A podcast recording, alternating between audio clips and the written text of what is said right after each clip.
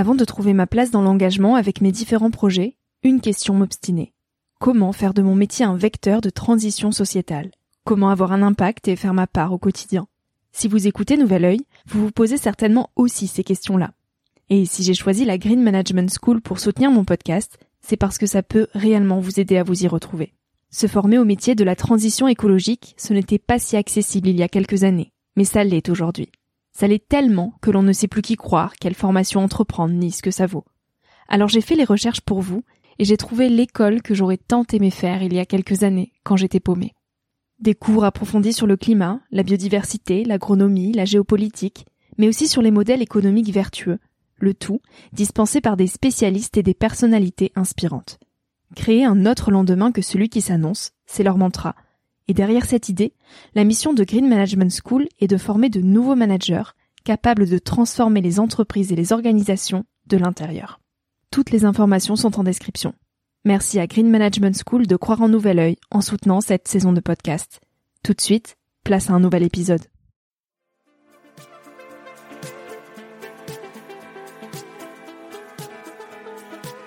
Hello, je suis Victoria et j'ai 24 ans.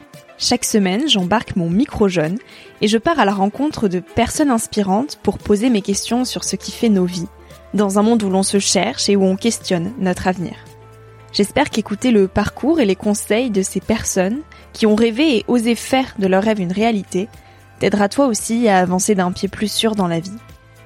Alors je t'invite à emprunter un nouvel œil pour regarder le monde sous un autre angle, pour te recentrer sur ce qui est essentiel et sur qui tu es pour t'aider à trouver ton chemin et surtout à oser.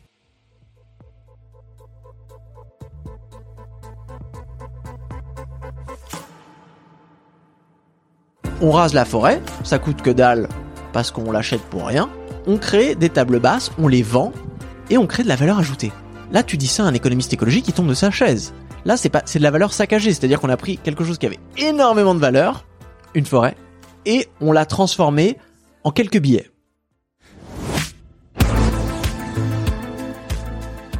Il y a quelques années, le mot décroissance faisait sourire. En politique, en société, à table ou dans la rue, étaient marginaux celles et ceux qui remettaient en perspective nos modèles de croissance.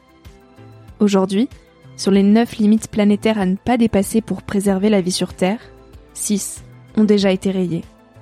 Si on ne décroît pas, vers quoi sommes-nous alors en train de croître, si ce n'est vers notre propre fin? Dans le dernier rapport du GIEC, le mot décroissance a été mentionné 15 fois, sur les plateaux télé, dans les journaux, il est au centre de tous les débats. Pourtant, le mot décroissance fait encore tiquer. Il dérange, il clive. On réfléchit à deux fois avant d'oser l'employer dans une discussion. Alors on tourne autour du pot pour l'éviter. Aujourd'hui, la décroissance s'impose comme une voie évidente face à l'urgence climatique que l'on ne peut plus nier. Mais qu'est-ce que ça veut dire fondamentalement de décroître? À quoi ressemblerait une société de décroissance? Timothée Paric a fait de ce mot, la décroissance, le centre de sa vie. Il prône la réinvention d'un système économique qui soit fondé sur la qualité de vie et non sur des objectifs quantitatifs. Avec Timothée dans Nouvel Oeil, on parle d'écosystème, de décroissance et d'économie. J'espère que cet épisode te donnera l'envie de décroître en superflu et de croître en simplicité. Bonjour, bonjour. Bienvenue sur Radio Décroissance. ok, et moi ça marche aussi. Let's go Salut Timothée. Bonjour, bonjour. Merci de m'accorder ton temps. Tu es économiste et tu travailles plus précisément en économie écologique. Tu cherches à comprendre l'interaction entre l'économie et son environnement. Euh, tu viens de publier Ralentir ou périr aux éditions du Seuil sur l'économie de la décroissance. Et donc là, tu as quitté euh, pour un temps la Suède pour assurer la médiatisation du livre. Donc au milieu de cette frénésie, déjà pour commencer, comment toi tu vas Et est-ce que euh, tu arrives à ralentir au milieu de tout ça? Bah, ça va bien. C'est c'est difficile de ralentir en ce moment parce qu'il y a beaucoup d'événements. Donc là, je survis un petit peu avec l'énergie des foules justement qui sont électrisées par euh, par le livre, surtout les plus jeunes. Donc ça, ça me donne beaucoup d'énergie, mais je pense pas que ça soit tenable sur le très long terme. Donc là, je fais des, des petits sprints de promo et après je retourne me ressourcer euh, dans mon bureau à l'université. Hiberné. C'est ça. Quel petit garçon tu étais? Est-ce que déjà tu aimais dévorer des livres et euh, essayer de comprendre le monde? Pas du tout. Ah, pas du tout. le premier livre que j'ai lu de manière autonome, je pense que j'avais déjà 20 ans. Moi, je lisais pas du tout quand j'étais petit. Je passais la majorité de mon temps à jouer dans la forêt. J'ai grandi à moitié dans, dans une ferme, donc j'étais très proche des animaux. Euh, je passais beaucoup de temps à fabriquer des trucs, mais j'ai jamais été intéressé par les livres ni par l'écriture. Et ben voilà, en début de vingtaine, ça m'a ça m'a sauté au visage. J'ai eu cette grande révolution et maintenant c'est l'écriture et la lecture, c'est toute ma vie. Je crois que tu avais une passion cachée pour les champignons quand t'étais jeune. Une passion cachée pour les champignons? J'ai eu l'info ce midi même. Ah bon? C'est c'est une info de, de source sûre? Si Algrin, si elle ah. nous écoute. Ouais, grand fan de, de champignons, de, de chasse aux champignons, mais grand fan aussi de forêt en général. Moi, j'ai grandi dans une forêt et je m'en suis rendu compte là pendant le confinement, le, premier confinement où j'ai été, euh, où je suis venu aider mes parents là pendant pendant un mois et demi donc, j'étais à côté de cette forêt et je venais de terminer ma thèse, je m'ennuyais un petit peu et donc je me suis dit je vais cartographier la forêt. Alors moi je suis économiste, hein, donc j'y connais à peu près rien sur comment les biologistes, les écologues euh, viennent faire une cartographie des espèces. Mais je me suis dit, bah, je vais partir avec mes petits papiers et je vais regarder mètre carré par mètre carré, je vais essayer de, de voir ce qui s'y passe. Et je me suis rendu compte que euh, justement c'est euh, bah, c'est très très fun de d'aller chercher ce qui se passe euh, dans, dans, une forêt, on a l'impression de l'extérieur que c'est. Enfin, nous, les économistes, on a toujours regardé les forêts comme genre des réserves à bois. Quelque chose de banal. Ah ouais, mm. c'est c'est c'est vraiment comme dans Age of Empire où quand vous avez besoin de bois, voilà, vous envoyez les villageois, on coupe mm. la forêt et c'est terminé.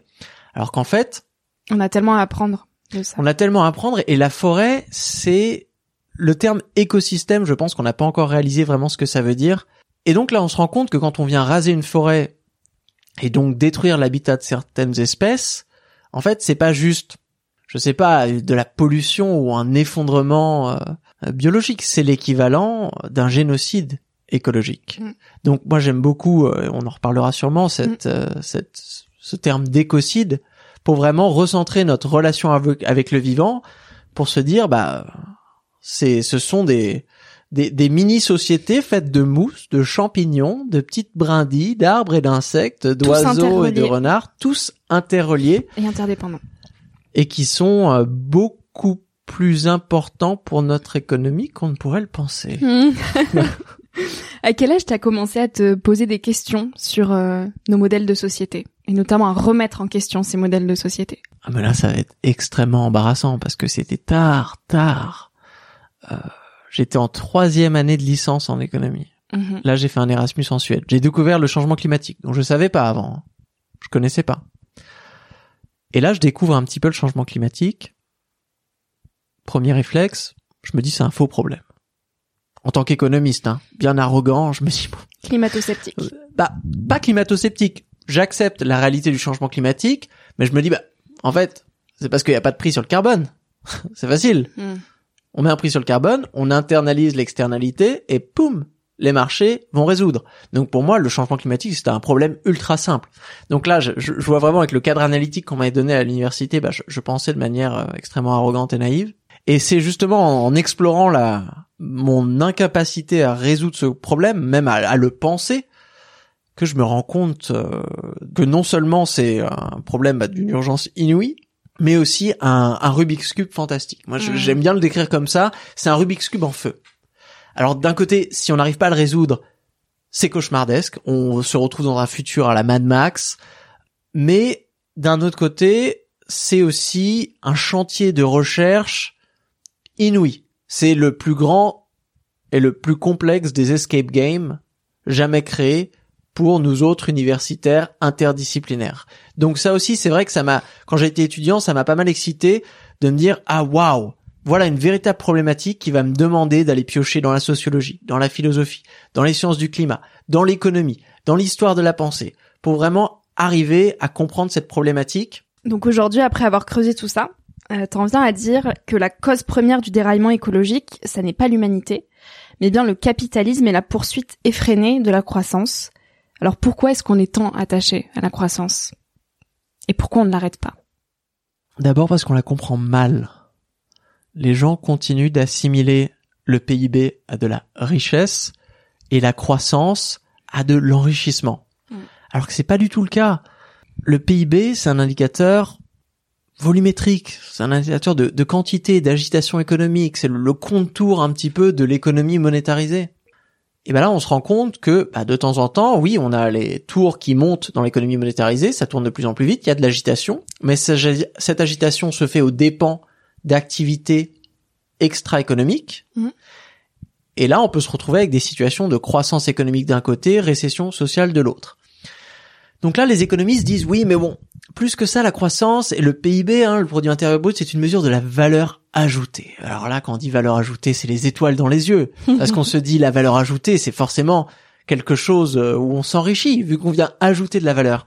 Mais le PIB ne mesure pas que de la valeur ajoutée. Il y a d'autres catégories. Moi, j'aime bien appeler ça de la valeur appropriée, de la valeur saccagée, de la valeur euh, soustraite et plein d'autres catégories. Donc je, je, te donne un exemple. C'est l'exemple de la forêt. Donc on prend une forêt. On y revient. mais on reviendra toujours à la forêt. Cette forêt, elle est gorgée d'espèces. Elle nous fournit énormément de services écosystémiques. Les arbres absorbent du CO2, les, les oiseaux chantent, euh, les, les, les plantes euh, refroidissent. Les champignons poussent. Les champignons poussent, nous nourrissent, tout ça. Donc, on a tous ces services écosystémiques gratuitement. Oui. Donc ça, c'est de la valeur. C'est de la valeur parce que c'est de la richesse. C'est de la richesse dans le sens le plus anthropologique du terme parce que ça nous permet de satisfaire des besoins. D'un coup, on arrive. Une grosse entreprise à but lucratif se dit bon bah on va raser une partie de la forêt amazonienne pour en vendre le bois à Ikea pour fabriquer des tables. Donc on rase la forêt, ça coûte que dalle parce qu'on l'achète pour rien, et on crée des tables basses, on les vend, mm. et on crée de la valeur ajoutée. Là, tu dis ça à un économiste écologique, qui tombe de sa chaise. Là, c'est pas, c'est de la valeur saccagée, c'est-à-dire qu'on a pris quelque chose qui avait énormément de valeur, une forêt, et on l'a transformé en quelques billets. Là, compter ça considéré comme de la croissance, comme un enrichissement, c'est ne pas comprendre l'interdépendance entre la nature et l'économie. Mm, mm. Ce que tu reproches donc euh, profondément à ce modèle-là de croissance, c'est que le PIB notamment est basé sur des facteurs uniquement financiers et pécuniers. Donc comment on pourrait définir une économie euh, qui soit basée sur une croissance autre qu'une croissance économique et financière? Quelle autre richesse peut se mesurer finalement? Déjà, moi, philosophiquement, j'ai un problème avec ce processus de croissance parce que l'expérience de tous les phénomènes naturels c'est des cycles de naissance, d'effervescence, de croissance, de stabilisation, d'équilibre, de, mort, de ça, ça pourrit, ça renaît. En fait, c'est des cycles évolutifs. Il n'y a jamais vraiment de trucs dans la nature qui naissent et qui croissent à jamais, sauf les cellules d'un cancer peut-être, et même là, au bout d'un moment, ça s'arrête. Mm. Donc, tout est cycle. Là, on va faire quand même une petite chaîne logique que j'aime bien. On part, à quoi ça sert une économie? Ça sert à mm. satisfaire nos besoins, à nous contenter. Ok. Donc nos besoins, on peut les identifier. C'est d'être nourri, c'est d'être en bonne santé, c'est d'avoir un logement, c'est d'avoir accès à la culture, c'est de pouvoir se rendre de A à B tel qu'on le veut. Toutes ces choses-là. Donc bien sûr, dans ces besoins, il y a des aspects matériels, des aspects non matériels. Chaque besoin répond à un taux de suffisance. Quand vous êtes malade, vous avez juste besoin d'avoir accès aux médicaments, aux médecins, à l'hôpital qui vous permettra de retrouver la pleine santé. Si vous avez faim, vous n'avez pas besoin d'une croissance de la production de nourriture de 3% par an, vous avez besoin de juste assez pour avoir un repas, une alimentation saine, équilibrée, heureuse. Pareil pour les logements. Donc si on fait l'inventaire de tous nos besoins, et on se rend compte en fait que l'objectif final d'une activité économique, c'est la satisfaction de ce besoin. Et bien là, on se rend compte pourquoi est-ce que l'économie dans son ensemble devrait répondre à un objectif infini de croissance. Non, l'économie devrait être stationnaire et devrait fluctuer. Quand il y a des nouveaux besoins qui apparaissent, et eh ben là on peut avoir des phases d'adaptation croissante où certains secteurs on va produire plus pour satisfaire le besoin. Une fois que le besoin est satisfait ou une fois qu'un besoin disparaît, et ben là on peut se permettre justement d'avoir une petite phase de décroissance et donc là on a cette jolie économie de la suffisance mm. qui répond, qui est vraiment une économie du bien-être dans le premier sens du terme. Donc moi j'aimerais beaucoup aujourd'hui on commence à parler d'économie du bien commun, d'économie du bien-être, euh, d'économie des besoins, d'économie des, des, des, capacités, des choses comme ça. Pour moi, ça veut dire évacuer la notion de croissance qui est une notion mathématique, c'est une notion quantitative. Donc si l'on admet que le but c'est le bien-être et que le bien-être et là je pense qu'on a quand même quelques millénaires de philosophie pour nous montrer que le bien-être c'est pas une question de croissance, le bonheur ne vient pas croître. Le bonheur, c'est plutôt, comme dit le sociologue allemand Hartmut Rosa, une histoire de, de résonance, d'équilibre, d'harmonie. Et ben, c'est ce qu'il nous faut. Il nous faut une économie d'harmonie, de, de résonance, d'équilibre. Et d'ailleurs, paradoxalement, plus on croit, plus on s'éloigne de cette euh, valeur de bien-être. Aujourd'hui, pour toi, de quoi il se compose, ce bien-être? C'est ça aussi, la croissance, vu que c'est la, la croissance et l'agitation des activités monétarisées ou monétarisables, ben on se rend compte que ça peut être fait de ce qu'on appelle des dépenses défensives. Donc par exemple, si aujourd'hui bah, on est de plus en plus déprimé parce qu'on est dans des boulots qu'on subit, on travaille trop, on est en burn-out, et eh ben on va avoir besoin d'aller voir de plus en plus de psy et on va prendre des antidépresseurs. Les antidépresseurs, ils vont être produits par les entreprises à but lucratif qui vont y voir une opportunité de marché et donc ils vont les vendre très cher. Boum, croissance. Les psys, on se dit bah, voilà, on fait des psys. Mais en fait, on se rend compte que macroéconomiquement, il aurait mieux fallu qu'on arrive dès le départ à résoudre le problème à la source avec de la prévention. Ça, c'est vrai pour les burn-out, c'est vrai pour l'obésité, c'est vrai pour euh, certains cancers, c'est vrai pour une grande partie des problématiques environnementales. Si on arrive à ne pas polluer dès le départ, bah, c'est beaucoup mieux que de dépenser énormément d'énergie et de matière pour trouver des moyens de réparer un écosystème ou de réabsorber cette pollution. Dès le départ, tout ce qui considère des dépenses défensives, c'est pas vraiment une valeur euh, ajoutée comme ça, c'est une valeur qui aurait pu être évitée si on mm. avait fait une logique de prévention.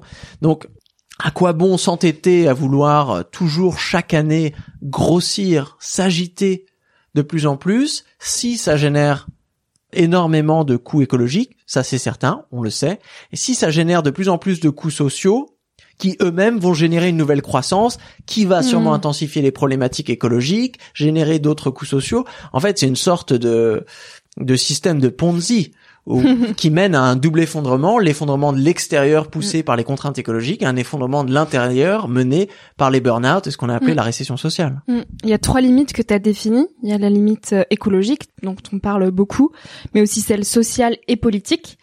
D'un point de vue social, tu remets notamment en cause euh, notre capacité de travail et le fait que au bout d'un moment, on va juste ne plus être en mesure d'autant travailler et de subvenir à tous ces besoins de croissance.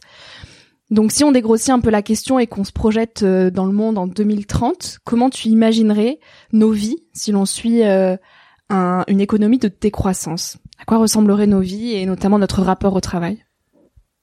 Bah, La vie serait plus lente je pense que ce, le livre Ralentir ou périr, cette idée de vitesse, elle est extrêmement importante. Euh, l'une des répercussions qu'on peut imaginer assez facilement, c'est le temps de travail. Donc si, à travers un processus de planification démocratique, on arrive à se dire, bon bah vous savez quoi, il y a certains biens et services dont on peut se passer. Au hasard, les voitures surdimensionnées, l'élevage industriel, l'élevage tout court même d'ailleurs, la publicité, les vols en avions nationaux, euh, la construction de parking, de villas, énormément de choses comme ça. Les iPhone 24. Les iPhone 24, la fast fashion, les armes, les engrais, les pesticides. Oh, dur. Ah oui, c'est un exemple complètement abstrait qui n'est pas dû au fait que nous avons ici une armée, euh, une montagne de chocolat. Donc ces choses-là, si on se dit, on peut s'asseoir et se dire bon, écoutez les gars, à travers un processus de sobriété de consommation, on pourrait dire de simplicité volontaire ou même de sobriété heureuse, on arrive à s'organiser collectivement pour se passer de ces choses-là. Et ben, ça veut dire qu'on peut se permettre de travailler moins car nous n'aurons plus besoin de les produire. Alors là, tu dis c'est un économiste, il s'évanouit tout de suite. Ah, ça va créer du chômage. Mais il faut faire gaffe parce que la réduction du temps de travail, c'est la même chose que l'augmentation du temps de loisir. Donc là, moi, quand j'imagine une économie dans le futur qui se serait permis d'entrer en décroissance, c'est une économie qui va libérer énormément d'heures disponibles pour faire des trucs. Et c'est là, c'est là que la magie s'ouvre. Pour faire quoi? Et oui, parce que si on dépense plus, ah, ce temps libre, on ne va pas le passer dans les magasins ni au cinéma à consommer. Et c'est c'est ça vraiment l'angle mort des modèles néoclassiques. Soit t'es au boulot et tu produis, soit t'es chez toi et tu consommes. Mais du point de vue de l'économie féministe, ou quand tu regardes une journée de 24 heures, et eh ben sur la journée de 24 heures, oui, il y a quelques heures de travail salarié pour certains. Il y a énormément d'heures de travail non salarié.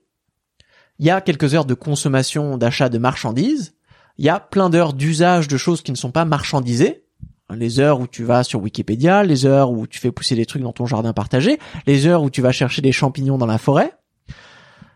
Et donc, se dire que si l'économie monétarisée vient se contracter, bah, ça veut dire qu'on va avoir beaucoup d'autres heures pour faire d'autres choses. C'est-à-dire que ces autres choses, il va falloir les développer. Mais c'est, c'est d'ailleurs ça exactement l'astuce. Moi, c'est la limite sociale de la croissance, c'est de se dire, plus on vient investir des heures, des infrastructures, de l'attention dans l'économie monétaire, plus on délaisse l'extra monétaire. C'est quoi l'extra monétaire?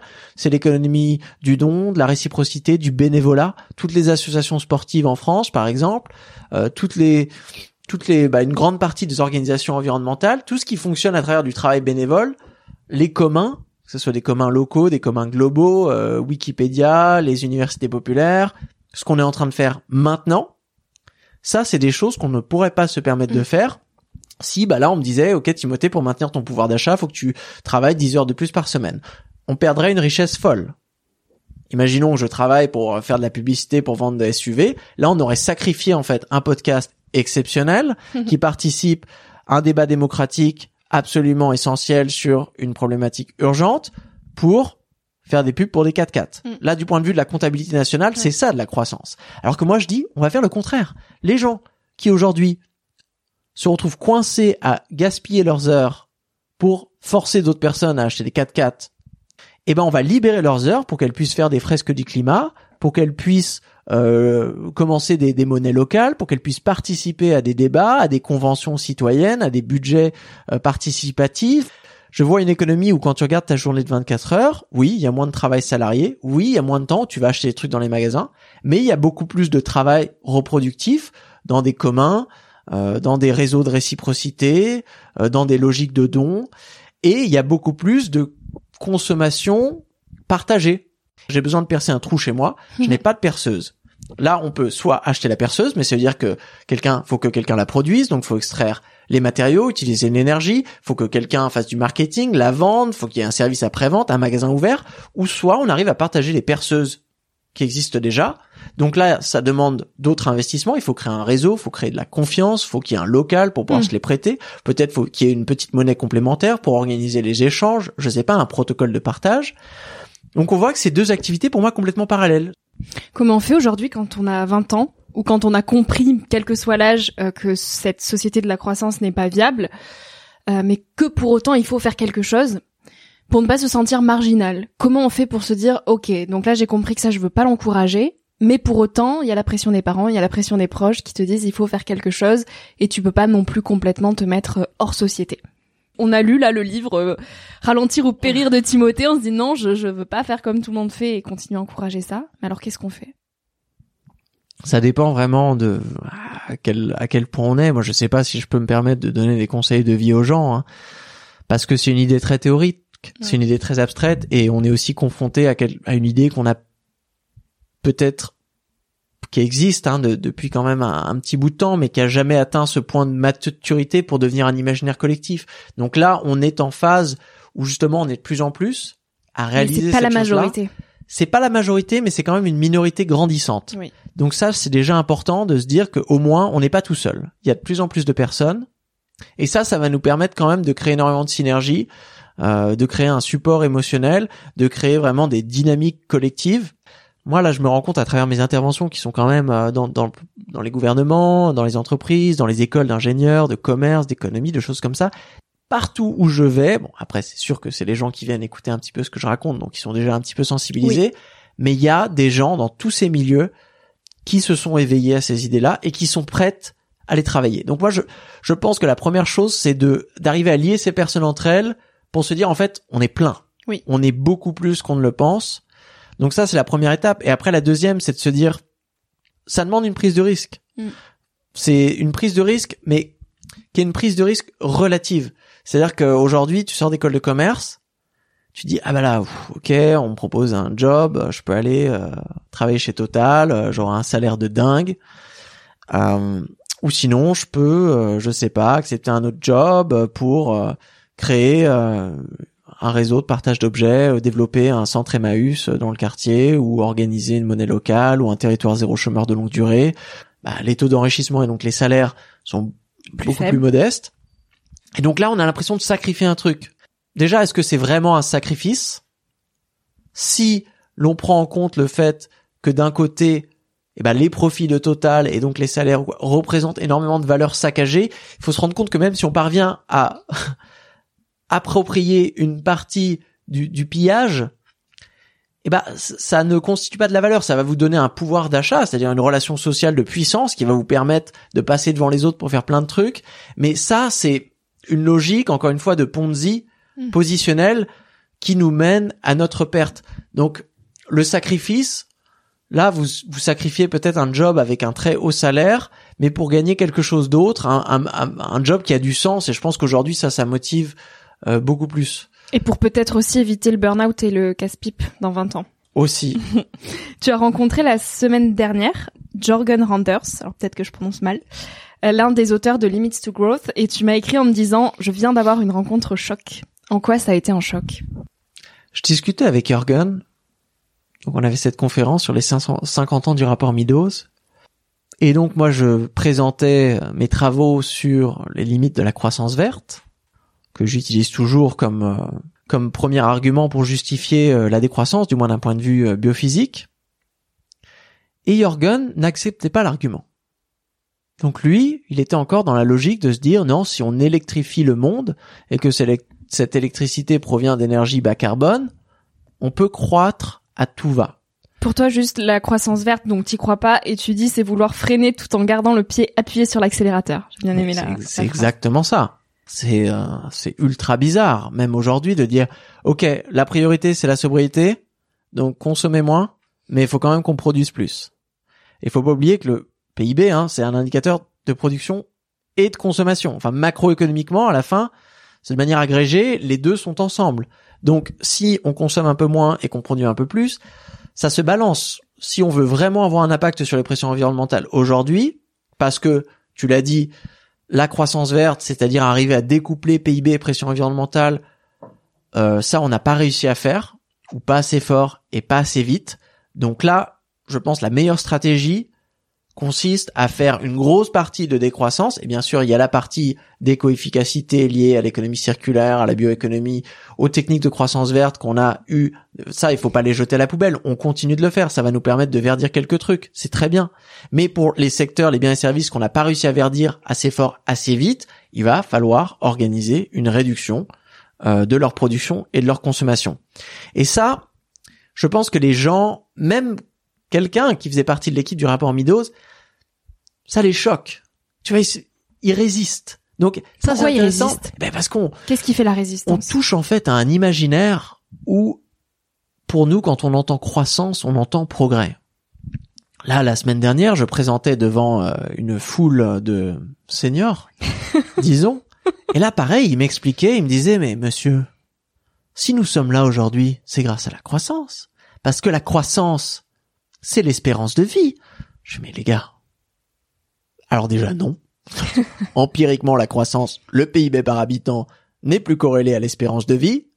D'ailleurs, vous faites des comparaisons internationales, vous vous rendez compte qu'il y a des pays comme le Costa Rica, l'île Maurice, le Portugal qui arrivent à avoir des espérances de vie beaucoup plus élevées que d'autres pays qui ont 2, 3, 4 fois leur PIB par habitant. Donc l'espérance de vie, elle dépend de quoi? Bah, De la qualité des services de santé. hein.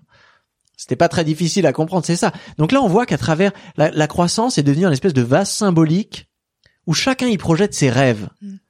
Moi, ce que j'aime bien dans la décroissance, je trouve que c'est une vision beaucoup plus fine de l'économie. Parce que c'est de se dire, bah, euh, toute croissance n'est pas forcément positive. On vend de plus en plus de malbouffe et donc on a de plus en plus de publicité sur la malbouffe et ensuite on a de plus en plus de médicaments sur l'obésité. On confie tout ça à des entreprises à but lucratif qui se permettent de se mettre des petites situations de monopole pour s'enrichir de manière euh, complètement déraisonnée. Ah Oui, ça crée énormément de croissance, mais euh, est-ce que ça augmente la qualité de vie? Bah non, ça fait baisser l'espérance de vie. Euh, ça crée des burn-out parce que justement, ça demande un surcroît d'agitation économique qui va venir assoiffer certains secteurs extra-économiques de leurs heures disponibles. Et tout ça à grand coût écologique parce que pour produire des burgers, bah, il faut Mm. raser des forêts, pour euh, produire du soja, pour euh, élever euh, du bœuf. Là, moi, on j'ai- progresse mais dans un mur. on progresse mais dans un mur et donc on a besoin d'une vision beaucoup plus fine pour le 21e siècle, passer d'une économie de la quantité qui grossit, grossit, grossit façon sumo à une économie de la qualité qui se dit en fait plutôt avec un corps euh, façon euh, pour faire de l'escalade. Alors là voilà, je fais ma petite anecdote hein. quand, tu fais de l'escalade et que tu planifies vraiment euh, un, un séjour en montagne, une grande ascension, il faut avoir un poids optimal. Donc tu réfléchis, tu dis bon bah voilà, je vais pas amener un, je sais pas, je sais pas amener un sac avec euh, des pierres ou des, je vais pas emmener de la nourriture pour quatre mois si je fais juste une, une escalade d'une semaine. Aujourd'hui en fait, on a besoin d'une d'une économie qui soit qui est le métabolisme de quelqu'un qui fasse de l'escalade comparé à une économie qui est le métabolisme de quelqu'un qui fait du bodybuilding. Parce que c'est ça en fait le capitalisme de croissance, c'est du culturisme euh, économique. On est là et on gonfle, on gonfle, on gonfle. Et en quoi cette économie elle a besoin de plus de philosophie aujourd'hui? Elle a besoin de plus de philosophie parce que l'économie capitaliste marchandisée avec cette mentalité de croissance, donc l'hégémonie, la maximisation du PIB pour les gouvernements, du profit pour les entreprises et du revenu pour les individus, c'est en fait un logiciel ultra simplifié qui a évacué les réflexions éthiques, philosophiques, politiques. Vous êtes une entreprise? Ah, ne me dites même pas ce que vous faites. Votre but, c'est de maximiser les profits. Vous fabriquez des armes, vous fabriquez des vaccins, vous faites de la nourriture, vous fabriquez des SUV, des pubs, on s'en fiche. Mm. À partir du moment où vous maximisez vos profits. C'est débile. Une question beaucoup plus politique, philosophique, ça, ça de se dire, bon bah voilà, moi je suis euh, paysan ou je suis, euh, je fabrique des, prothèses ou je ferai je sais pas quoi, et je vais réfléchir à mon activité, comment est-ce que je m'insère dans un territoire, à quel besoin ma production va-t-elle répondre, comment est-ce que j'ai envie de produire ces produits, quelle est l'interaction entre moi et la nature quand je produis. En fait, là, on a des réflexions ultra riches qui sont évacuées par le rouleau compresseur du capitalisme qui se dit tout ça, en fait, c'est des coûts on les enlève et on produit au plus facile et on se retrouve avec en fait une économie low cost. C'est ça hein, la direction en fait maximiser la croissance, c'est de se retrouver dans une économie low cost. Alors que là aujourd'hui, il faudrait revenir plutôt au mode de production artisanale et attention, hein, je dis pas ça là tout de suite les gens imaginent Moyen Âge, les guildes, euh, euh, on m'imagine en mode Amish, euh, chacun un couleur sa propre chemise. Non, c'est pas ça. L'artisanal, l'artisanal, c'est avoir une véritable réflexion sur pourquoi on produit et comment on produit. Hmm. Et se dire, bah, voilà, tu sais quoi, on prend le temps pour que vous puissiez parler avec les consommateurs et se dire, OK, comment est-ce qu'on crée quelque chose d'exceptionnel? Ça, c'est le mode de construction cathédrale, tu vois. C'est, on se dit, on prend vraiment le temps de faire un truc exceptionnel. Ça prend beaucoup plus de temps, mais euh, au moins, je, je pense que là, on c'est ça une économie de la qualité. Et donc si on, reste euh, sur cet aspect philosophique et qu'on a bien compris que réussir sa vie, ça n'était pas accumuler toujours plus de biens matériels, qu'est-ce que c'est que réussir sa vie pour toi? Réussir sa vie, bon alors là on va retomber dans trop ça, hein, c'est être en résonance, c'est-à-dire avoir l'impression déjà d'être, de contribuer à un projet collectif. Réussir sa vie, ça commence par être capable de définir ses propres objectifs. Donc ça, c'est ce que Cornelius Castoriadis s'appellerait l'autonomie radicale. Euh, dans un esprit vraiment existentialiste, de dire nous sommes les maîtres de notre projet de vie, et donc moi je ne veux pas que ce soit une euh, marque de fringues qui, à travers ses publicités ou des magazines, euh, viennent définir l'objectif de ma vie et me dire que voilà, la réussite de ma vie, c'est d'avoir une Rolex, une Ferrari, une maison en banlieue et d'aller une fois par an euh, faire du ski à Chamonix et partir en vacances je sais pas où à Dubaï. Non, moi je veux que les personnes puissent dans l'esprit de l'autodétermination eh ben être les metteurs en scène de leur propre existence, de définir l'objectif. Ça commence comme ça. Alors ça, bien sûr, c'est une autonomie qui est à la fois individuelle, mais collective. Et c'est là que euh, autonomie individuelle devient démocratie, parce que bien sûr, on vit en société, nos objectifs vont s'entrecroiser, et donc il faut pouvoir euh, discuter d'égal à égal pour justement façonner des objectifs collectifs. Euh, et ça, ensuite, qu'on a fixé ces objectifs, c'est d'arriver et se donner les moyens pour y arriver. Aujourd'hui, la l'une des grandes pauvretés qu'on a dans une société hyper marchandisée, c'est la pauvreté temporelle, comme disent les Allemands. C'est-à-dire qu'on n'a pas le temps de faire toutes les choses qu'on aurait voulu faire. Ce que Hartmut Rosa explique avec sa théorie de l'accélération. En fait, l'économie tourne de plus en plus vite et culturellement, on n'arrive pas à s'adapter parce que le temps est assez inélastique. Hein. On a Mm. quand même euh, les mêmes 24 heures qu'on avait au Moyen Âge. Bah, c'est toujours notre journée d'aujourd'hui. Et donc, on a l'impression de se faire rouler dessus un petit peu par euh, le présent. Et chaque jour, en fait, on emmagasine de l'anxiété de ne pas arriver à faire toutes les choses qu'on voudrait faire. Donc, pour moi, la vraie richesse, c'est de se dire voilà mes objectifs. Et à la fin de la journée, à la fin du mois, à la fin de l'année, de se dire voilà, bah, j'ai réussi à faire ce que je voulais faire. C'est génial. Et la liberté, c'est quoi pour toi? Eh ben exactement. Pour moi, l'autonomie, c'est un principe de liberté. C'est être capable de se fixer ses propres règles et ensuite avoir les moyens de les satisfaire. Et bien sûr, c'est une liberté qui s'entrecroise avec la liberté des autres. Donc là, tout de suite, on va évacuer euh, le mythe néolibéral de la liberté d'entreprendre, qui aujourd'hui de se dire, bah voilà, non, euh, tout- chacun peut faire ce qu'il veut. Non, c'est pas ça. La, la liberté d'entreprendre, elle se, elle se fait toujours dans des seuils de limites sociales et de limites écologiques. C'est ça qu'il faut comprendre. Aujourd'hui, on doit avoir une autonomie qui est radicale, mais qui se fait autour des lignes de touche, des limites planétaires écologiques et d'autres limites sociales, hein, à commencer par la loi. On s'est rendu compte que le capitalisme, pendant un moment, est un petit peu parti en roue libre avec sa liberté d'entreprendre.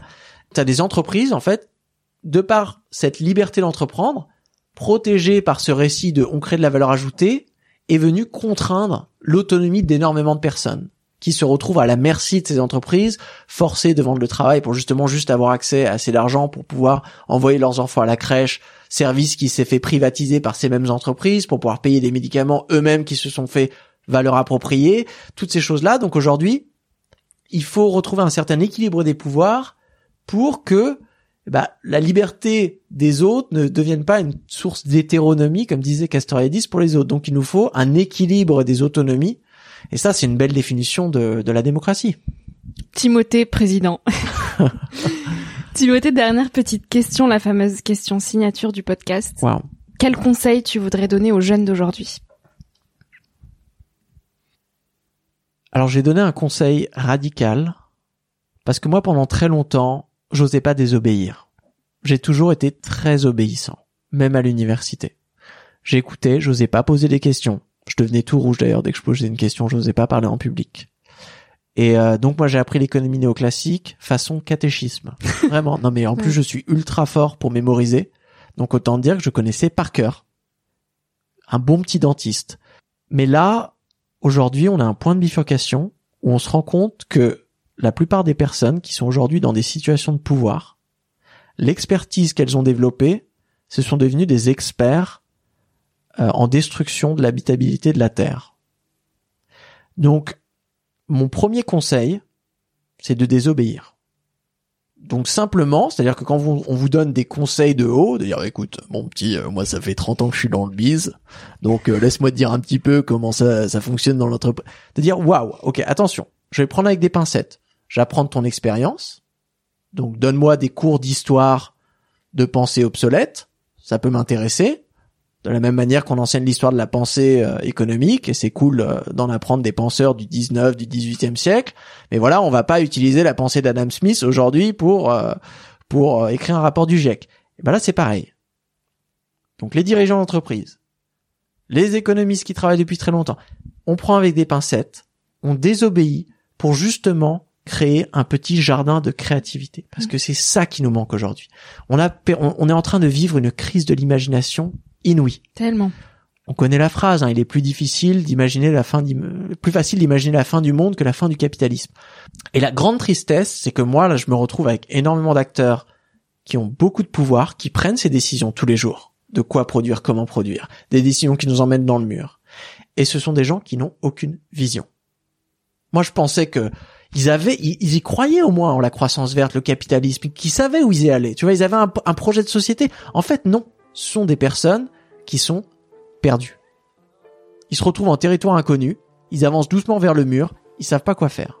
Donc aujourd'hui, notre génération, elle hérite d'un défi urgent qui est un défi de créativité. On doit s'improviser les architectes eh ben, d'une société alternative, d'une économie qui a jamais été vraiment pensée avant. Et ça, pour ça, on a besoin de se donner le pouvoir dans le sens anglais de empower, Hmm. de se dire, ok, on va croire en nous, on va prendre le temps de penser des utopies radicales, Et on va pas se laisser ralentir ou bloquer par des vieux monsieur qui vont nous dire que oui, mais la crise pétrolière dans les années 70, oui, mais oui, mais oui, mais oui. Non, aujourd'hui, plus que jamais, de toute manière, si on n'arrive pas à redessiner une économie qui fonctionne sous limite planétaire, on brûle.